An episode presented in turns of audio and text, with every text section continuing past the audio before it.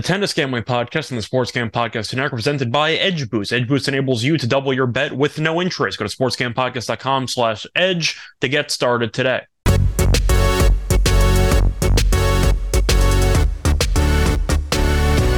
Welcome everybody to the Tennis Gambling Podcast here on the Sports Gambling Podcast Network. It is currently Thursday afternoon, June 8th, and I'm your host, as always, Scott Reichel, once again going solo for this pod. Should be a fun one because it is time to go through the men's semifinal matches in the French Open, and you have two really, really good ones. You have Alcaraz against Djokovic and Ruud against Zverev. So very, very entertaining, high quality tennis. At least that's what it should be based on how these matchups look on paper. And I definitely look forward to not only breaking these down, but also watching these matches unfold tomorrow. But before we actually get into any of the previews there, do have some housekeeping to take care of. Before we actually recap the last episode, do want to address a couple of things. First of all, I want to talk about the audio from the last podcast. Now, some of you might be aware that I use Zoom to record my podcast here. And I also have been using the same microphone for the last year and I have not touched the audio dial on the side. I haven't adjusted anything. So, for whatever reason, the audio just came out extremely fuzzy and it sounded like I was talking through a walkie talkie. I don't know why that happened. In fact, I'm using the same exact equipment in this podcast and I made sure to test it before I actually hit the record button and it seems to be working fine. So once again, I think that was more of a fluke of what happened with the audio last episode once again, I don't really know what happened. I didn't like suddenly change microphones. So I thought that was a little bit bizarre. I do still believe the audio was manageable, but it was definitely not the highest quality. So apologize. So uh, apologies there. And hopefully that didn't turn you off from future episodes of the podcast. But once again, I would apologize to give you an explanation.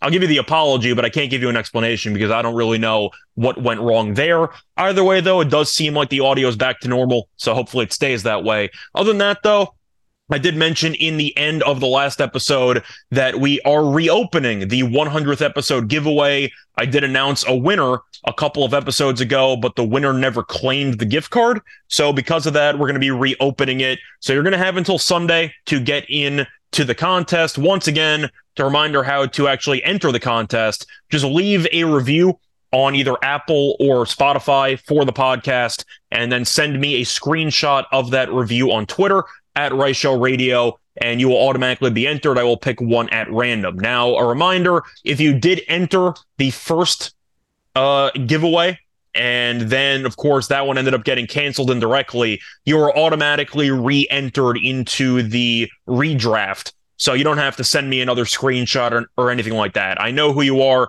if you ended up sending me a review earlier.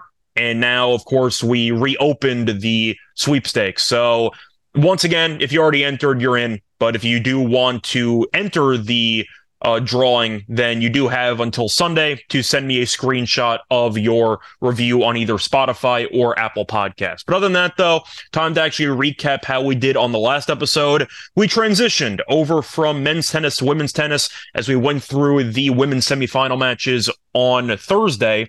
For the lock, we ended up losing. We had Sabalenka to win in straight sets. And unfortunately for us, the first two sets went to breakers. She did not win the first one. She did win the second one. And then the third set was none of our concern because we lost already. But I'll tell you what, it does feel a little bit better knowing that the person you bet on not only failed you, but also lost the match. And I kind of want to talk about that once I finish recapping the uh, lock and dog. So we ended up losing the lock uh, with Sabalenka to win in straight sets. As for the dog, it was not easy, but we got it done. It was Swiatek minus three and a half games in the first set against Haddad Maia, and she proceeded to win the final four games of the first set en route to a 6-2 set win. So overall, nice win for us on the dog and even money. I know once again it's a baby dog because it was the smallest dog you possibly have, but still feels good to get over the finish line. And as a result, we basically broke even in the last episode because the dog was even money, but still better than going 0 2. And hopefully we'll sweep the board once again on the men's side here for the Friday matches. But time to actually get into the recap quickly of the semis. First things first, I'm only going to spend time on one match because The Swiatek match, once again, Swiatek's basically female Nadal on clay, so I'm not going to spend much time going through it.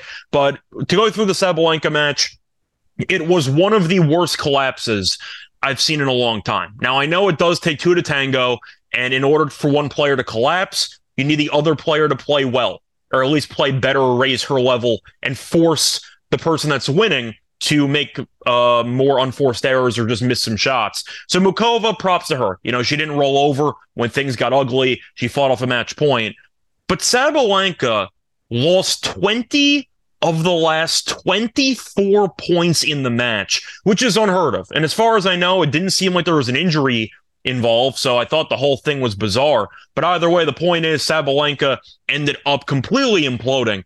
And now Muchova's in her first ever Grand Slam final, and we'll see how she fares in that one. But still, it seemed extremely unexpected. That's why that um we assumed we'd have a Swiatek Sabalenka final, and then Sabalenka's up 5-2 with a match point in the third set, and then the wheels fell off. At 20 of 24 points is so absurd to me. But either way, the point is anytime you're up 5-2, 30, 40, and then you proceed to lose 20 of the last 24 points. That was so unexpected. It's really all I have to say. It just reminds everybody that men or women uh, who play the sport in a professional setting, it is definitely more of a mental grind than people realize. And every time you're gambling on sports in any capacity, but let's focus on tennis because it is a one on one sport. It does seem like every time you see your player miss a shot. You're going, what are you thinking? What is this? But you have to remember that there's such a mental grind involved in tennis because you're all by yourself out there. Now it was even worse a couple years ago because they did not allow inset coaching and now they do. So you do get some adjustments you can make mid match while that used to not be the case. But the point is anybody can be a victim of just completely imploding mentally. And Sabalenka, who is the either number two or number one player in the world, depending on how you look at it. The fact that she, even she, succumbed to an extreme choke job does tell you just how serious the mental game is for tennis. And once again, anybody can fall apart anytime. And that's kind of what makes the sport so entertaining is the fact that you can't rely on teammates. You can't rely on outside forces. It is all based on what you do on the court. And unfortunately, Sabalenka took two plus hours of really good tennis and squandered it with about 25 minutes of brutal tennis. And that was the story of the match. And to be honest, sometimes the story of the sport, which is why tennis can be cruel at various points. But other than that, though, time to actually get into the men's previews.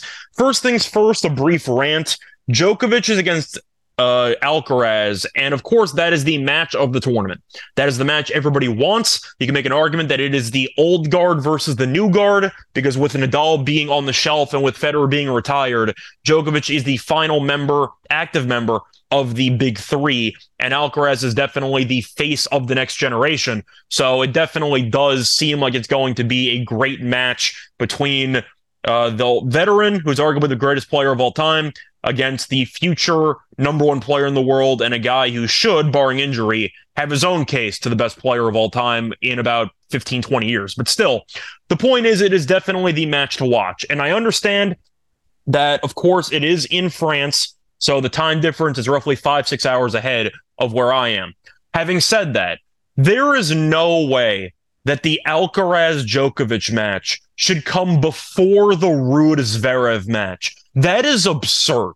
I don't know how you don't automatically have Alcaraz Djokovic as the night match and how you don't automatically have Ruud Zverev as the appetizer. That is insane to me. I think that is absurd scheduling. You have to have Alcaraz Djokovic as the night portion. That is ridiculous. So that's my brief takeaway there. I could not believe the scheduling that Alcaraz is the early match. Now, of course, some of it is going to be me complaining because I'm on the East Coast and it's at 8:45. I also know that a couple of people listening to the podcast are based in the West Coast. So congratulations. You now have a you now have a 5:45 a.m. start time of Djokovic Alcaraz, which is absolutely absurd. So I wanted to mention that briefly. I could not believe that Alcaraz Djokovic was the early match and Ruud Zverev was the late match. But either way, I'll wake up early, I guess, and watch it. But that is definitely unfortunate. And I'm a little bit pissed, if I'm being honest. But anyway, to get into the matches in chronological order as a result, we are going to talk about the Alcaraz Djokovic match first. Now, there has been a lot of line movement on the overall money line. Alcaraz opened up at minus 240, and now he's down to roughly minus 200. Personally, as soon as I saw Alcaraz up 2 nothing in the Tsitsipas match, I automatically assumed Alcaraz would be minus 200. So I did end up predicting that one correctly. I don't get anything for it. I don't get a cookie or a medal, but still, I did think that he would be around minus 200. But to go through the actual games here, you have Alcaraz minus three and a half at minus 120, Djokovic plus three and a half at even money. And if you want to take the money line, Djokovic, the other side, is plus 175. Over under is 38 and a half games. You can get 37 and a half games at minus 130 to the over but the default line is 38 and a half overs around minus 110 and so is the under besides that though if you want to go for sets you can get alcaraz to win in straight sets at plus 250 you can get Djokovic to win a set at minus 325 and vice versa Djokovic to win in straight sets is plus 900. And the over three and a half sets is minus 215.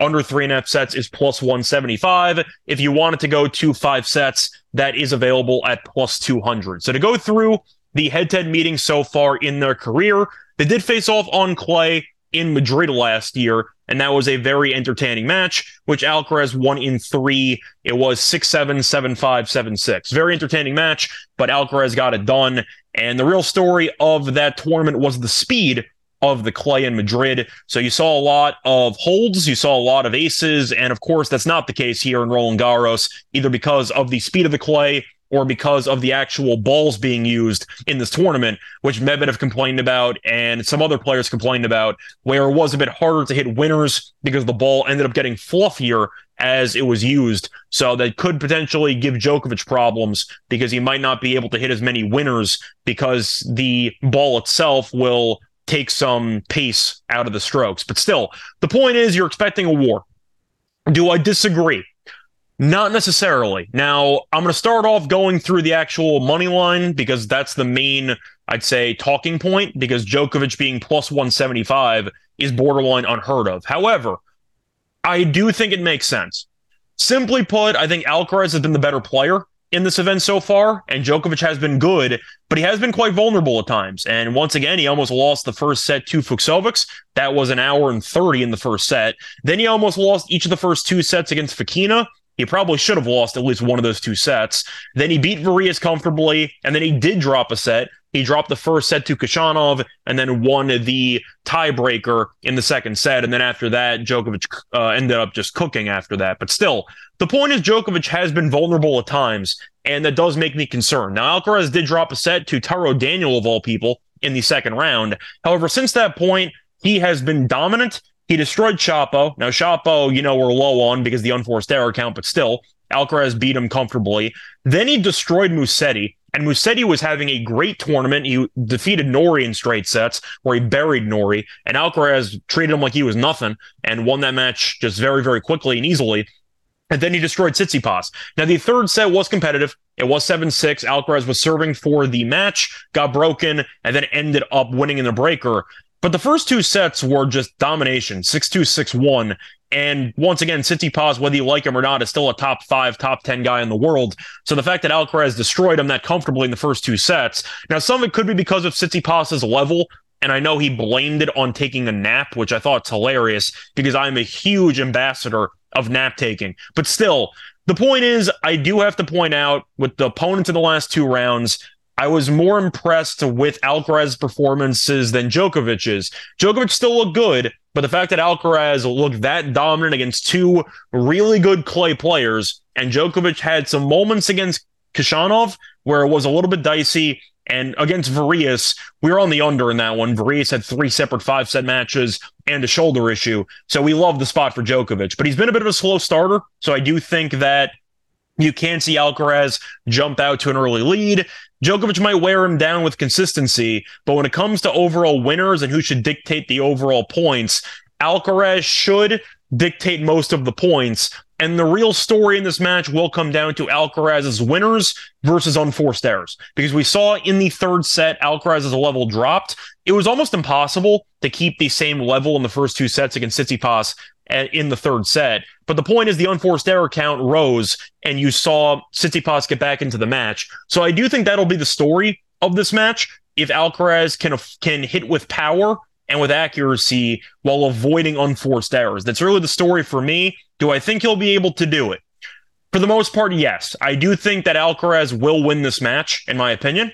Of course, I hope I'm wrong because Djokovic is my favorite player, and I would love to see him pass Nadal for the most Grand Slams of all time. But still, I got to at least look at the matchup itself and what I've seen in this event. And I do think that Alcaraz, as of right now, is the more comfortable player on clay. Do I think minus 200 is fair?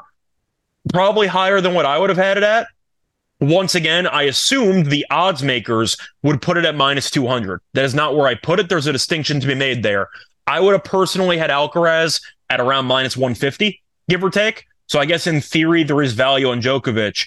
I'm not picking him to win the match, though. Now, to look at my favorite play in this match, of course, I like the over at 37 and a half. I think you're going to see potentially a tiebreaker in this match. You saw Alcaraz go to a breaker against Tsitsipas. You saw Djokovic go to a breaker against Khachanov, against Fokina. He went to two against Fokina, one against Fucsovics, and one against Kovacevic. So Djokovic has had a decent amount of tiebreakers in this event, and Alcaraz did have one in the last match, and even at a 7 5 set against Cobolli in the first round. So I do see at least a 7 5 or a 7 6. I don't think it's going to be the exact same thing as Madrid, where every set has 12 plus games. But if one set gives you a tiebreaker, that gives you a lot of cushion uh, for other sets to get a, a 6 2 or a 6 3 because you have 13 games in one set in your back pocket and you're assuming it's going four or five. So once again, I am going to go with the over in this game in this match either at 38 and a half or 37 and a half. I'll play it safe at 37 and a half but i do think you will see a decent amount of games in this match. But for a prop with alcaraz once again i'm not going to take the minus 205 i don't think there's value on it. However you can get alcaraz to win the match with each player to win a set and that pays out a plus 130 on bet 365 now that i find appealing if you want to end up taking Alcaraz minus one and a half sets, which is the exact same thing, but you which is basically the same thing, but you can also win if Alcaraz wins in straight sets. Actually, no, it's different because that way you lose if he wins in five and you win if he wins in three. So I take it back. Uh, but I did find the prop that I mentioned a second ago at Bet three six five, a prop that's done quite well for us. Uh, we ended up winning with it in indirectly the Varillas match, but we took something more extreme in that one. But we won it in the last men's episode with Ruud to win his match and each player to win a set, and that was plus 175. So we have done well with that prop. I'm going to stay with it. Give me Alcaraz to win the match and each player to win a set at plus 130. But moving on to the next match, which once again is the, I guess, dessert, which nobody asked for uh, because we wanted this match to come first. So you'd have Djokovic Alcaraz being later, but still, whatever. Point is, we got Ruud against uh, Zverev, which should be a fun match as well. So this match is projected to be an absolute coin flip because the actual money line odds are basically even. Zverev is around minus 115, Ruud is around minus 105. And to be honest, I'm a bit shocked that Zverev is favored in this match. Now, I understand Zverev has been good in this overall event, and he was able to beat Etcheverry in four. He beat Dimitrov in three. I get it. I think Ruud's looked like the better player in this tournament so far. Now, I guess the counterpoint is Zverev is three and one in the head to head. Well, one of them was a walkover, but the problem with that theory is that all three matches were on hard court. So I can't exactly use it for the sake of this uh, comparison because Ruud's best service is easily on clay. And Zverev, you can argue, has his best surface on hard court. He's kind of good everywhere, to be honest. Grass, he could use a little bit of work, but still, Zverev's a pretty well rounded guy in terms of surface. But Ruud is definitely a clay first guy. I know he made the U.S. Open final last year. He's not bad on hard court, but he's definitely the most comfortable on clay. And his overall ATP titles definitely prove that because he has a significantly higher number of clay titles than he does hardcore titles. But still, the point is, I do have to point out Ruud looked really, really good against Rune. And even though you can make an argument that Rune ended up struggling, uh, physically early in that match, and then he ended up having to wake up a little bit, won the third set, and then Ruud ended up responding and won in the fourth. The point is, I have to at least point out that Ruud looked really, really good throughout that match, and he was against a top five clay player in the world. No offense to Etcheverry. I think Etcheverry is a good player, but you're looking at who Zverev has faced so far in this event, and you can make an argument that his level of competition has been fine, but it could be a little bit better. He beat Harris, beat Molcan. First two rounds, that's fine. Beat Tiafoe in four, so tough match. Tiafoe, you know, is in good form. Killed Dimitrov. I know I'm not a Dimitrov guy, but he was playing well in this event, so that is a very impressive win. And then beat Etcheverry in four. So once again, the last three rounds, fine. Uh, pretty good wins there. Etcheverry was playing good tennis. That went four. So overall, Zverev in the last couple of rounds has been solid. But I have to point out that, in my opinion, Ruud has the best two wins out of these two guys in this event. Because Ruud, after beating Ymer and Zeppieri and Zhang, dropped the set to Zeppieri and Zhang, so I know that could be a bit of a concern. The last two matches, though, Ruud beat Jarry, and Jarry was cooking. He just won in Geneva, so Ruud avenged that loss and beat one of the hottest players on the men's side uh, in terms of form. And he was able to win that one in straight sets. It was a war. It was 7 6, 7 5, 7 5. But still, the point is, Ruud had a very impressive win there and then beat Rune. And Rune, once again, is a top five clay player in the world. And Ruud really did not have that many issues. Even the one set Rune won, I didn't think Ruud looked that bad. I just thought Rune picked up his level, and Ruud potentially uh, struggled early on because he wasn't expecting Rune to pick up his level to that degree. But then the fourth set came around, Ruud adjusted, and he won. So I think Ruud has looked like the better player in terms of peak form in this event. Now, I am aware Zverev, once again, has been really, really good. But I do think that Zverev being favored is a little bit fascinating. And if this does go the distance in five sets, I do have some questions regarding Zverev because I'm not sure. I don't have it in front of me. I'm not sure if Zverev has ever gone five sets post injury. I think that's the concern for me, where I wonder if this does go to the brink, is he going to struggle physically and will Ruud eventually wear him down? Now, I guess the counter argument is Zverev technically has the better first serve. The second serve for Zverev, though, has been an issue his entire career, and that could be a problem for the sake of this match if the first serve percentage isn't landing. And that kind of is what happened with the Rune. And Rune's second serve kind of let him down there in the fourth set. But still, I do think for the sake of this match, I am going to lean to Ruud. He made the final last year. I know he's very, very successful in this event historically. And I do think that even though Zverev looked very good in the last couple of rounds, facing off against Etcheverry in the quarters, no offense, it's a I'd say a weaker opponent than you expected. Let's put it that way. But I do think that Ruud beating Rune and Jarry uh, definitely suggests he's close to I don't want to say peak form because last year's pretty tough to top, but he's close to it. And I simply put think that Ruud's peak form on clay is better than Zverev's peak form on clay. And for that reason, I am going to go with Rude. Now, I do think that once again, this will be a very competitive match. It could go either way, but I don't ex- I don't necessarily believe that Zverev should be favored in this match. Now, for the sake of the games here, I think I have to take the over again at 38 and a half and minus 130. Simply put, I think it's going four or five. I think once again, you can look at an argument for whoever you think's going to win the match and each player to win a set. I don't see it ending in straight sets. I see a war, but I do think that Ruud eventually wins it. It's not going to be easy. I'll tell you that much. But I do think that Ruud, once again, is slightly better on clay than Zverev, and that might be the story of the match. Not to mention the fact that Zverev has once again not gone to a fifth set that often, if ever, post injury. So if it does go the distance, I am wondering, or I'm a little bit worried about Zverev's stamina. But I do think my favorite play in this match will be the over. The fact that it's a pick 'em, basically a minus 115 or minus 105 or minus 110 each side.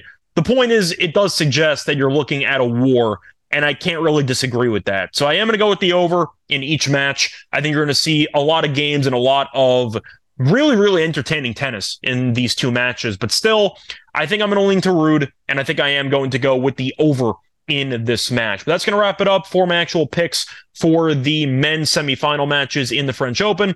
Now it's time for the lock and dog picks. But before I actually do that, kind of a quick word from our sponsor. This episode is brought to you by Edge Boost. Edge Boost is the world's first bet now, pay later Visa card. Edge currently offers up to $2,500 in betting advances, which you can use as an extremely valuable tool. Imagine what you can do with an increased bankroll. Get down on some of your favorite futures without tying up your bankroll for months. Double down on a favorite bet that you like, or even use the opportunity to create a great middle or even hedge opportunity. Edge Boost isn't some sleazy loan shark as they charge 0% interest. Do you know of another way to access more money to place on your favorite bets without paying any interest? Edge Boost can be a part of a responsible gambling plan as you can set up daily, weekly, or even monthly limits all, all across your betting accounts in one place. Support SGPN and grow your bankroll by going to sportscampodcast.com slash edge to sign up. That's sportscampodcast.com slash edge. Must be 21 years or older to use. Problem gambling, call 1-800-GAMBLER. We're also brought to you by Underdog Fantasy. Best Ball Mania 4 is here, and Underdog Fantasy is giving away $15 million in prizes, plus plenty of other ways to win in the NBA, the NHL, and the MLB with their player prop parlays. Head over to UnderdogFantasy.com and use the promo code SGPN for a 100% deposit bonus up to $100. It's UnderdogFantasy.com, promo code SGPN.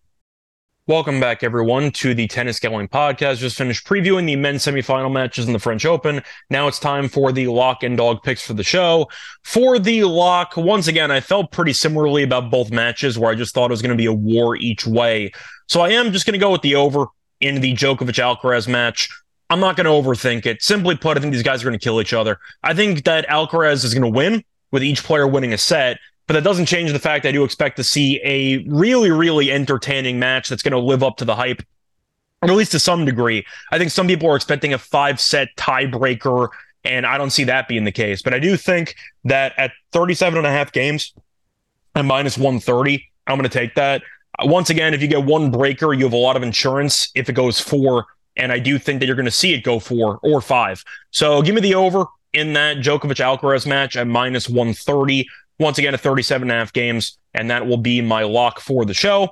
And for my dog you know what? We're going to go to a play that we have chickened out on last episode but we did recommend it. We gave out Ruud to win against Rune and each player to win a set and that was at plus 175. And what do you know? The same exact bet for the upcoming semifinal match that Ruud is in is the same exact odds. You have Ruud to win the match and each player to win a set at plus 175. And we are going to take that. I've said it before, but I'll say it again. I think Ruud's ceiling on clay is higher than Zverev's. I have questions about Zverev's stamina if this gets into a deciding set. And Ruud, based on how well he, how just he looks so good against Jarry and Rune. I do think once again he has a certain gear that Zverev, I'm not sure can fully match. Now it might come down to Zverev serving. If he serves bombs, then it's going to be you know potentially wraps. But Zverev doesn't really use that much serve and volley. So when Ruud stands that far back on the court, I'm not sure Zverev's going to take full advantage of it because it doesn't come to the net enough. And I think because of that, Ruud should be able to get into Zverev service games. And once again, we know Zverev's second serve has been a serious, serious Achilles heel for his for him in his entire career, and I do think that might be the story in this match. But for the sake of the uh, semifinal match here, I am going to go with Ruud to win the match and each player to win a set at plus 175. If you want to play it safe, you can get Ruud to win on the money line at even money, but I am going to go for a little bit more of value there at plus 175. So once again, the lock and dog for the show, the lock is going to be the over 37 and a half games at minus 130 into the Djokovic and Alcaraz match. And I don't mind it at 38 and a half. That's the only line you have, but I'm going to take 37 and a half just to be safe. And for the dog, I'm going to take Ruud money line and each player to win a set at plus 175. That's going to wrap it up for this episode of the Tennis Gambling Podcast. We're back once again tomorrow to go through the women's final for Saturday. Uh, then we're going to, of course, have another episode for the men's final on Sunday. Uh, once again, a reminder that the uh, 100th episode giveaway is back in action. So leave your review, send me a screenshot, and you'll officially be entered into the drawing to win an SGPN gift card. But until next time, you can find me on Twitter, Reichel Radio, find me on the NBA show, find me on the NFL show, find me on the WNBA show, find me on the MLB show as well. I'm on a lot of podcasts. You get the point. But until next time, good luck to all of you and all of your bets. Bye, everyone.